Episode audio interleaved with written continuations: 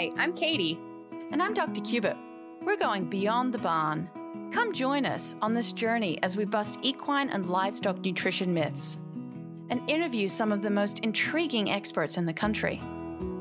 We'll go behind the scenes of how premium Western quality forage is grown and brought to your favorite farm and ranch retail store. We're so glad you're here.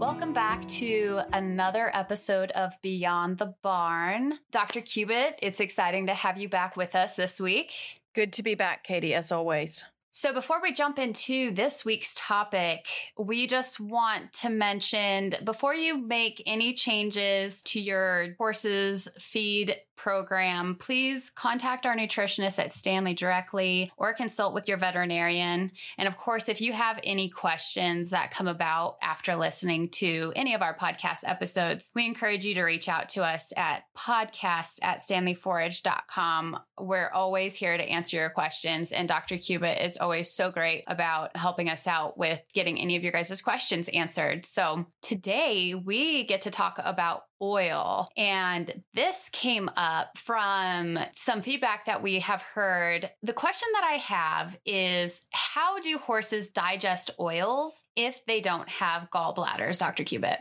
This is a great question. And let's not say oil. Let's just use the correct term fat because we're really talking about fat. We're not just talking about oil. Okay. Um, and I think that the big confusion is that horse owners read a lot and they learn a lot about their own health and how humans digest foods, and they automatically try and apply that to horses. And they do that with the best of intentions. But remember, you are not a horse. You don't eat hay, and your horse is not a human. He's not eating candy bars. So while we as humans have a gallbladder that can store bile that is secreted by the liver Horses don't have a gallbladder, that storage unit for bile. And bile, as well as pancreatic juices produced by the pancreas, are what break down fats. So then people jump to the conclusion well, if a horse doesn't have a gallbladder, how on earth is he going to be able to break down fat? He can still break down fat. He just can't break down large quantities of fat. But remember, go back to what is a horse designed to do? He's designed to stand out in the field and constantly graze. About 17 out of out of 24 hours, he is continually grazing. So he has a small amount of food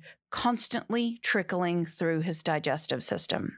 The liver is constantly producing small amounts of bile because forages, grasses, for example, that horses are meant to eat are about 2 to 3% fat. So, whilst it's not very high fat, there is fat in grasses that have to be digested. And so the liver produces that bile continually, and it's continually being broken down by that bile and by those pancreatic juices. Where we get concerned is oh my, my doctor told my grandfather that he needed to have to cut the fat out of his diet because he's getting hypertension and high blood pressure and it's going to lead to cardiac problems. And my horse is a little overweight, so maybe I should stop feeding him fat. Well, maybe you should stop feeding him a high fat diet because he's fat, but not because he's going to have any cardiac issues or because he can't digest the fat. A high fat diet in a person's diet, a high fat um, percentage for a person would be about 75% of your diet coming from fat. In a horse, in research settings, we have barely been able to get them to eat 25% of their total diet as fat. Remember, your horse is going to eat 20 to 25 pounds of hay per day, and that's 2 to 3% fat.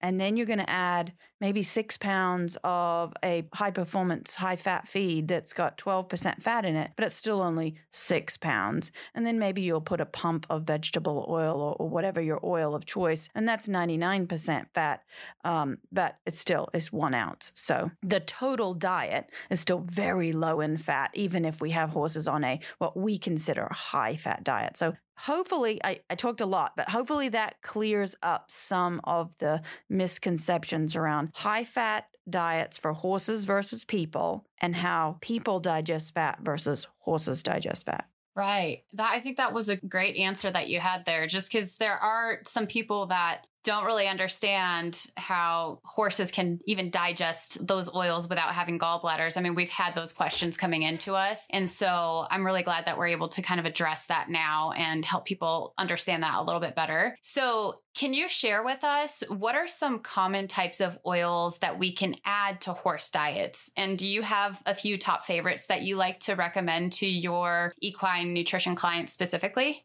Sure. And I'm not going to get into brands because we could just be here all day long. But it comes to the goal of the client. Um, the first thing I'm going to ask a client is why do you want to add oil or fat to your horse's diet? And if it's purely because I want them to gain weight, is the answer, then every single type of oil has the exact same calorie content, be it corn oil, rice bran oil, fish oil, flaxseed oil, they all have exactly the same calorie content. Megacals per pound is exactly the same. But then we dig a little deeper.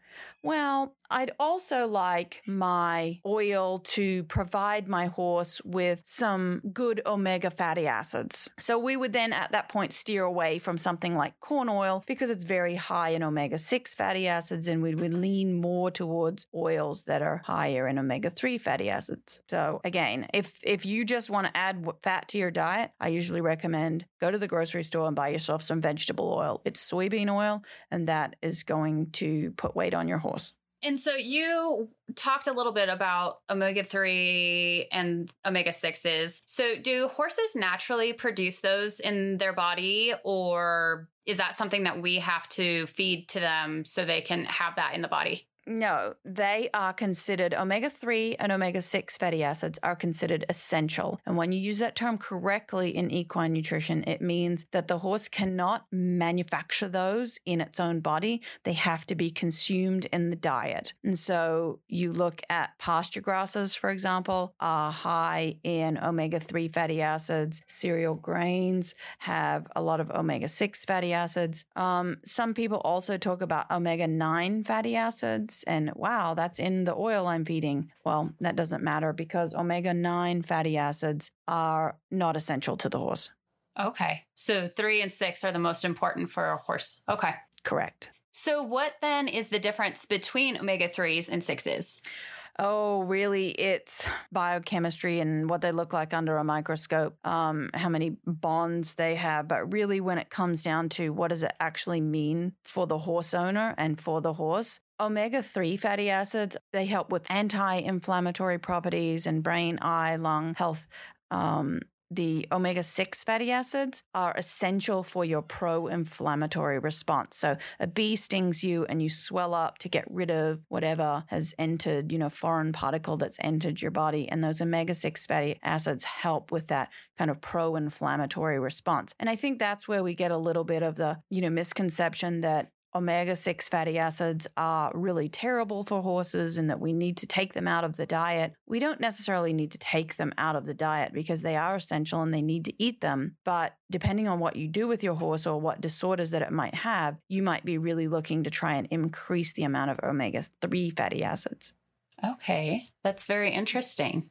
So then why do horses, you said that they're, well, I guess you said they're essential. So why do horses need omega 3 and 6 fatty acids in their diet? And is there an appropriate ratio that we need to shoot for? Or is it really just dependent on the purpose that we're adding it to the diet for? I mean, they're essential for life. You need to be able to get rid of, say, omega 6s, for example. You need to have a pro inflammatory response. You need to be able to get rid of toxins out of your body, otherwise, they would just take over. Omega 3 fatty acids are essential for brain and eye and um, nervous system development for anti inflammatory properties. And as I said, you can't make them. So they must be in the diet. Um, as far as a ratio, there is no set requirement for omega 3 and omega 6 fatty acids. We know that they're essential and they're required, but to date, we have no actual requirement. Like for calcium and phosphorus or zinc and copper, we have a set requirement. You know, a thousand pound horse doing moderate exercise needs X milligrams of these. We do not know that. And we don't even know what the ideal ratios are for omega 3s and omega 6 fatty acids. Okay. So if we don't feed oils in the diet, if we choose not to add it to the diet, whether it be just added measurement in, you know, adding it to the feed that you already are giving to your horse or in grain that it might already be in, what are other ways that we can add omega 3 and 6 fatty acids to the diet with them being essential and everything? Are there other ways that we can do that? Well, think about horses in the wild didn't really go to the grocery store and buy vegetable oil and put it in their feed. Right. we'll forget about omega 9s because they synthesize those in their own body. They make those. So we won't talk about those anymore. And then omega 3s and omega 6s, well, know that omega 6s are everywhere. So they're always going to be, whatever they're consuming is going to have omega 6 fatty acids in it. They're very abundant in the environment, in their foods. But if you're thinking about omega 3s in particular, fresh green grass is where a horse in the wild would have predominantly gotten their omega 3 fatty acids from. But again, a horse is meant to graze for about 17 hours out of the day. And that would also only give them, if we use kind of the analogies that we use for, say, vitamin E or other nutrients that come from fresh green grass, horses in the wild didn't do high performance exercise. They they weren't heavily exercising. So whatever they got out of the grass from grazing for 17 hours in the day, that was only enough for maintenance. So when we take a horse and we put it in heavy dressage exercise or we're doing 3-day eventing, you know, we increase the exercise load so that now that they're in heavy exercise, we need to add extra. And so you're going to utilize feeds that contain added omega 3 fatty acids. And then it really, when we just focus on omega 3 fatty acids, it gets a lot more in detail that there are actually three different types of omega 3 fatty acids as well. And certain omega 3s are more effective than others. Okay. And then so for the omega 6s, is that something where you would just look towards like some sort of concentrate or something like that to help get those omega 6s up for the horse or? Yeah, I to be honest, I really don't ever worry about a horse getting enough omega 6 fatty acids. I just know that whatever they're putting in their mouth, be it grass, hay, you know, a basic grain, they're going to get omega 6s in their diet. It's more depending on the goal and the level of the horse and what they're doing, or maybe what disease state they're going through, as to whether I'm really focused on putting more omega 3s in the diet or not. Let's say a horse that gets severe allergies or gets seasonal allergies, I'm going to really try and add a lot more omega 3s to the diet to harness that anti inflammatory property. Oh, Interesting. Okay. That's a really helpful hint there. So, going into the next question, this is, you know, kind of a common myth that we've heard, or a common concern, I guess, that people kind of spout out about um, with omega 6s. But can oil, or maybe even any certain types of oils, cause inflammation? Maybe not in the way the natural, like inflammatory response that we want to kind of help get rid of toxins, but can it cause other sorts of inflammation, any types of oil that we wouldn't want to see? You know, I think that folks will extrapolate and take a little bit of what they read and say, oh, well, I wouldn't feed corn oil because it's going to cause my horse to get more inflammation. I'm going to look at it slightly different to that. I don't ever recommend corn oil because it's got very little omega 3 fatty acids. So it's doing nothing to help with the anti inflammatory properties that I want. Yes, it is high in omega 6s, and that's part of the pro inflammatory response. Are horses ever really eating that much? Probably not. But for whatever reason you, you want to believe in your mind, corn oil is one oil that I do not recommend that we feed now. But take that with when we first started doing research on oils and high fat diets in horses, which was the oil that we used the most because it was the absolute most palatable, it was corn oil. So you do the best with the knowledge that you have at the time. So in 10 years' time, if we're still doing this podcast, or maybe there'll be some other weird kind of way of getting information out to people, we might go back and re listen to this and say everything we said was wrong because we've learned so much more. So just because your grandfather may have fed corn oil to your horse doesn't mean they were doing anything wrong. It was just that's what they knew at the time. And now we know more now. Right. Just doing the best that they can with the information that they had and the research that was had been done at that point. yes. So, can you give us an example a diet, and this might be just even set up an example of a certain type of horse, because I know that that is going to be very dependent on, you know, maybe if the horse is underweight, overweight, or if they have other issues or anything like that. So go ahead and take that into account. But can you give us an example or maybe even a couple example diets where you would add oil to a horse diet? And then how do you know how much to add? So, okay, the easiest one is my horse is thin. I want it to gain weight. And so we evaluate the diet, first thing I look at is how much hay are you giving or how much pasture do you have available? Typically, there's no pasture available, so they're reliant on hay. How much are you giving? Are you giving at least 2% of the ideal body weight, not the 850 pounds that the horse is now, but 2% of the ideal body weight of 1,000 pounds. So that would be are you giving it 20 pounds of hay? Are we weighing it? Do we know that you're giving actually the 20 pounds? Are you spreading it out through the day? Yes, we've checked all those boxes. You're doing all that. Then I'll do a hay test and I'll say, okay, well, the hay that you're feeding, it doesn't have any mold or dust or weeds in it, but nutritionally, it's not the highest in calorie content. So, can we look to replace? Let's say we we take that hay because that's all you can afford, um, or that's all you can source in your area. So we'll take that and we'll do fifty percent that, and maybe we'll do fifty percent alfalfa pellets or a better quality hay, so that now we're improving the calories that are coming from the fiber part of the diet. Then we're going to look at okay, what concentrate are you adding? Um, a lot of people would use the term grain, but I like to use the term concentrate because some of these feeds actually don't have any grain in them. They're made of super fibers and fat. So we look at that and we're going to look at a feed that it's at least 12% fat. And we're going to say, okay, how much are you feeding? Uh, we're probably feeding in the six to 12, six to eight pounds a day range, but we want to make sure that we're splitting that up over three, maybe even four meals a day. Why? Because the horse's digestive system is designed to consume small quantities more frequently. So let's capitalize on putting more calories into the diet, but let's capitalize on how the digestive system is the most efficient so we'll do that. And then if we've done all that and we're still looking for some extra weight gain, at that point, I'm going to add additional oil. I might add half a cup. I might add up to two measuring cups of oil a day, and I'm going to split that over three to four meals. Now, some people will say, oh, well, you're diluting out the nutrients if you do that. You're not. As long as you're providing your horse with the amount of vitamins and minerals that they need. All you're doing is adding additional calories. And the reason why I like to add oil is because you can, it's not adding any extra bulk.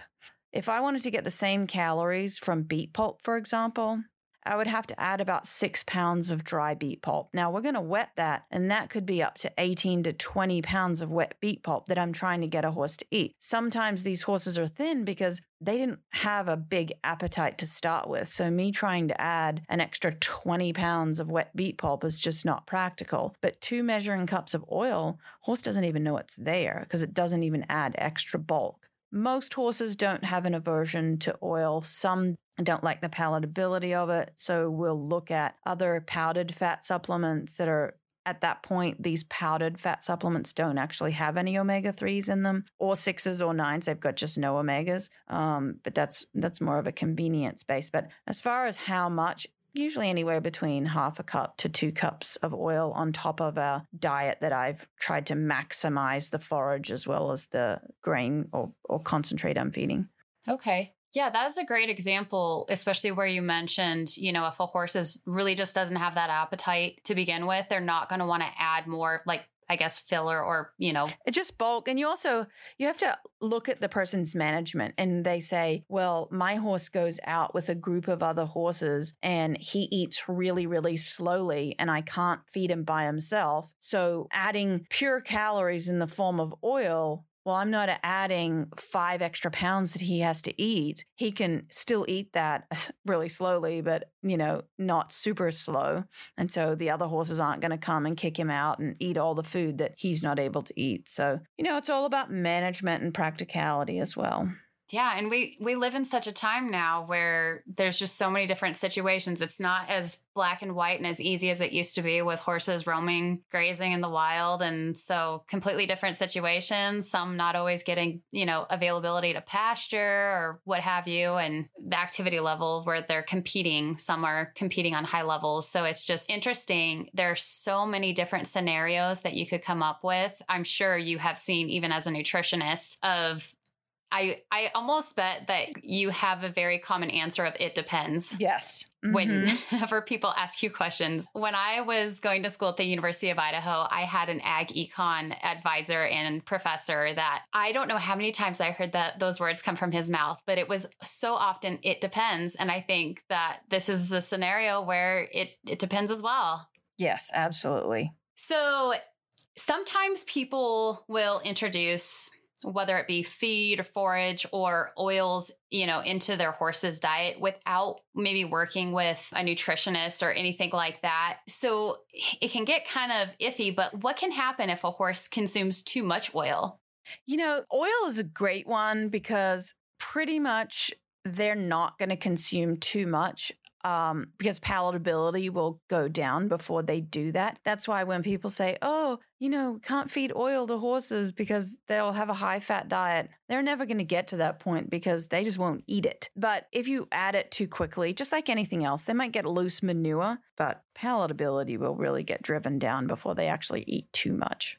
Okay. And so just like I'm assuming just like you recommend for any other forage and feeds gradually introduce absolutely. Transition that in. Okay. Figured, but I wanted to throw it out there. so you have talked about a few different times about palatability with oils and I know that you mentioned earlier about how palatable corn oil is. So, this leads me to this question Are some oils more palatable than others? And if you don't necessarily like recommending corn oil, are there other more palatable oils that horse owners can consider? So, vegetable oil, which is soybean oil, and canola oil are, are, very palatable. The other oils that become less and less palatable the more and more you feed are flaxseed oil, um, obviously fish oil, any of those will become a little less palatable. So if I'm just looking for pure weight gain, I'm going to go with a canola or a soybean oil, which is vegetable oil. They're also the least expensive. Okay.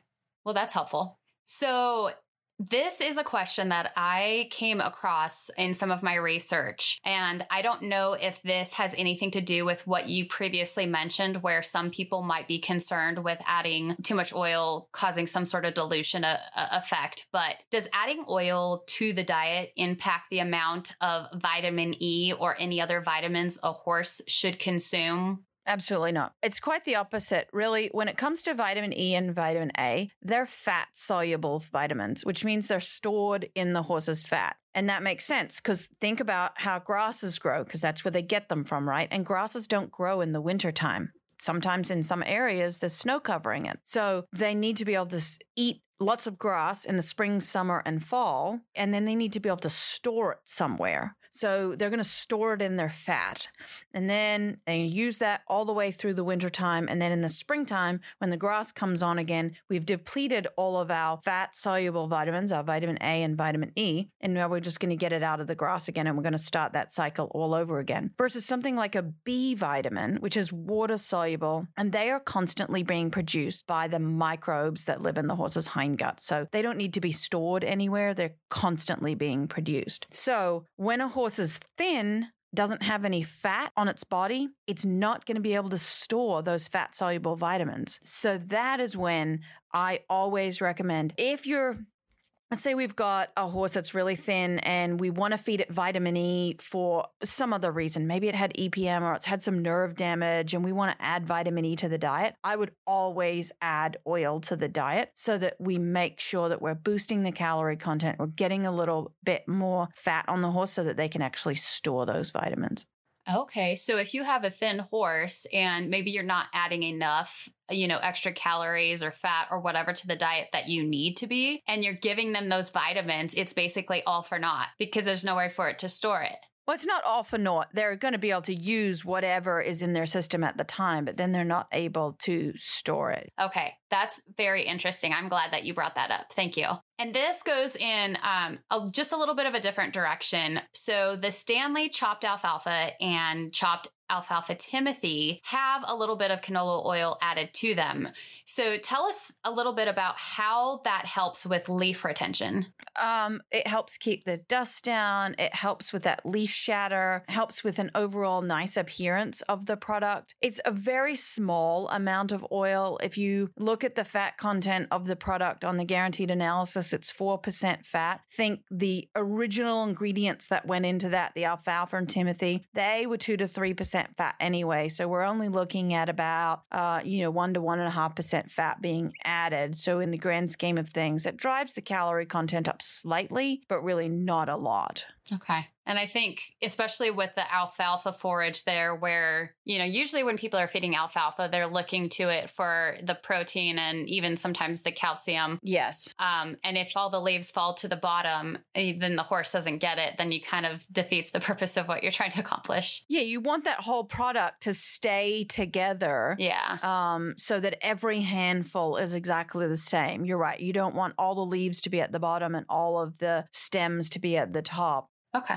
Good. Um, and then we've talked about a few, a handful of examples over the last uh, 30 minutes or so, but let's go to what type of horses shouldn't be fed oil in their diet. Are there any that absolutely shouldn't have it, or are there any that they really just, it's more of kind of a recommendation where they just really don't need it? Any of those type of situations?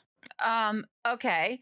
So let's again not use the word oil but say high fat diets. Uh, right right. Perfect. Okay. And i'm gonna i'm gonna make you answer part of it. I'll answer part of it and then i'll i'll get you to answer part of it. Obviously a fat horse don't get a don't give a fat horse more fat. It just makes them fatter. Right. But remember at the very beginning what produces bile?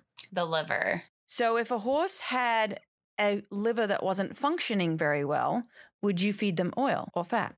Probably not. Correct. So if your horse has some liver dysfunction, um, that would be obviously diagnosed 100% by your veterinarian. And there are other symptoms that you're going to see in your horse, and then blood parameters that your vet would say, well, your horse has some issues with its liver, it's not functioning 100%. We would definitely decrease the uh, fat content in the diet because it would really overwhelm them. And, and at that point, the fat would be a problem. We wouldn't be able to digest it. So, okay, that's a good one. And so we talked about obviously horses that we want to put weight on them. Those ones obviously will benefit from having oil or just fat added to the diet. But are there other horses that would benefit from having it added to their diet? And does it matter what kind of oil for different situations? So this is this is where we get to the goal of the owner and why else are we feeding oil? If we're not feeding oil for the pure calorie content, like we're not trying to put weight on our horse, we're looking for the benefits of omega 3 fatty acids. So I talked about anti inflammatory properties, I talked about brain development, eye development, nervous system, skin health, coat health. They would be all these other reasons why I want to boost the omega 3 fatty acids in the diet. But I also said that now we can break omega omega 3s up into three different categories. We've got ALA, alpha linoleic acid, and then we've got DHA and EPA docosahexaenoic acid and eicosapentaenoic acid. And if you've ever heard somebody say to you, oh, you should eat wild salmon, it's high in omega 3s. Don't eat farm salmon because they're not high in omega 3s. Well, that's because of what salmon eat. They eat algae,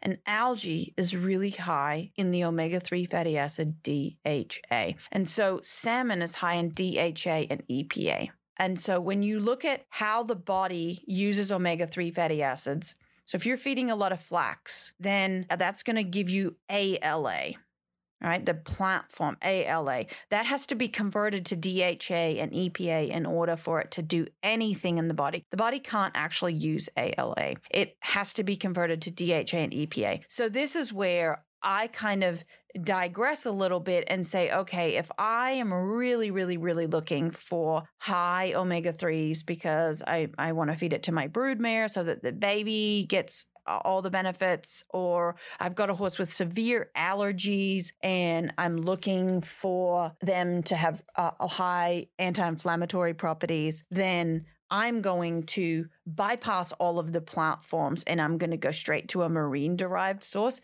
So, an algae based source or a fish oil. And you can say, well, horses don't eat fish in the wild. No, they don't. But we stress them. We do so much that is not natural to them that we cause all these problems that we have to try and fix. Um, so, so that's the yeah, that's the solution there. Okay, so you mentioned um, omega 3s are really good for hair, um, hair coat, and everything. So I've heard a few other things that people like to use oil for, but I would like to know your take on it and if the accuracy of it. But can oil help with stiffness for older horses? Obviously, other people talk about like shiny coat, healthy hooves. Is that realistic with oil, or is some of that not so true? I would say the blanket statement of oil and stiffness in older horses, no. I would say omega 3 fatty acids, in particular, your DHA, is an anti inflammatory. And yes, that could help with stiffness in, in older horses. As far as healthy hooves, no. Mm, it's not going to, oil per se, fat, calories are not going to help your horse's hooves. Shiny coat, any oil will do that. And really, that's because if you could take a little microscope and look underneath the skin layer of the horse where the hair follicle starts, and then you've got a little bit of hair shaft underneath the skin, and then the hair pops out of the skin, and that's what we see. There's a little gland underneath the skin called a sebaceous gland, and it actually is full of fat and it lubricates that hair follicle, the hair shaft that's outside of the skin. And you think, well, why would a horse in the wild, why would a horse need that mechanism? What's its feature? And if you think about a horse in the wild, that fat layer on the hair acts as like a raincoat and it stops bacteria and grunge getting into their skin layer.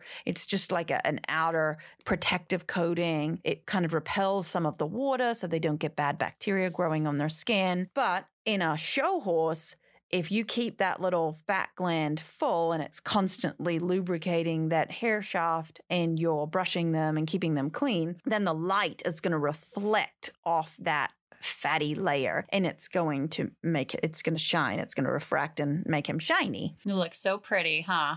Exactly exactly. So that is super interesting. I really appreciate you sharing the those tidbits about the differing perspectives from wild horses and then you know shore horses and the purpose i guess that people have for what they're trying to accomplish there. Um I think this wraps up today's episode, Dr. Cubitt. This has been very interesting. Like we were talking about before, uh, oil is not something that I'm super familiar with in, in horse diets just because it's not something that we directly add to our horses' diets. And so I feel like I've learned quite a bit from this episode. Excellent, excellent. And you know, we're we're definitely a forage-based company and we want to always talk about forage first, but there are other questions that our listeners have. And I think that it was definitely good to touch on this because forages do have some fat in them, you know, very small amount, but it's definitely something that a lot of people feed to their horses. And I think I always just go back to just because somebody else does it doesn't mean it's right, but just because somebody else does it doesn't mean it's wrong either. You always have to know the full story what is their goal? Um, what horse are they feeding? What is your goal? What horse are you feeding? And so that's why it's always really good to work with a nutritionist or ask questions to your veterinarian to develop a program that's specific for your horse because every horse is different. And just doing what somebody else is doing with their horse, we probably just end up in heartache.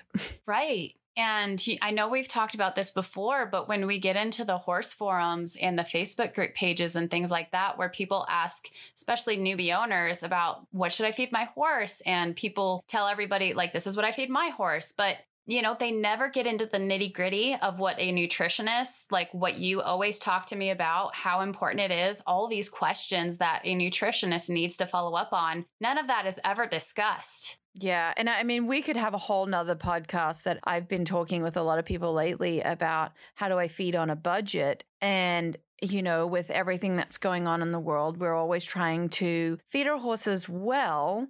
But we don't want to be wasting money. And so, in order to feed your horse on a budget, the way to do it is to know exactly what your horse needs and only feed them that. And if you don't know exactly what your horse needs and you're guessing, I guarantee you're wasting a lot of money in your guessing. So spend a little money up front. Talk to a nutritionist. Have a, a, session with your veterinarian if they specialize in nutrition and actually ask a bunch of questions. Lay out exactly the horse that you have and work out how to meet their exact needs. That's the way that you save money. Not by buying cheap feed, not by buying cheap forage. It's by knowing exactly what your horse needs and only feeding them that and looking at it as an investment because you know if you set them up for success and you have that figured out and they don't have any other issues and ailments come up i mean there you have it. You have it figured out of what they need to have and what they don't. Mm-hmm, mm-hmm. yeah. Yeah that's that's fantastic. Great advice dr cubitt. So I think that'll do it for today. Um, again, if anybody has any questions or if you if there's a certain topic that you want to talk about that relates to nutrition or for anybody listening in that also has other species and there's specific topics that you would like to know about goats or, you know, small companion animals like rabbits or, and then chickens or anything like that, reach out to us at podcast at standleeforage.com. We want to be able to talk about and bring in other experts as well that are going to help serve you and your needs. So, again, Dr. Cubitt, thank you so much for joining us today. My pleasure. Okay, we'll catch you next time. Bye. Bye. Thanks for listening to the Beyond the Barn podcast by Standlee Forage. We'd love for you to share our podcast with your favorite people and subscribe on Apple, Spotify, or your favorite listening platform. Until next time, keep your cinch tight and don't forget to turn off the water.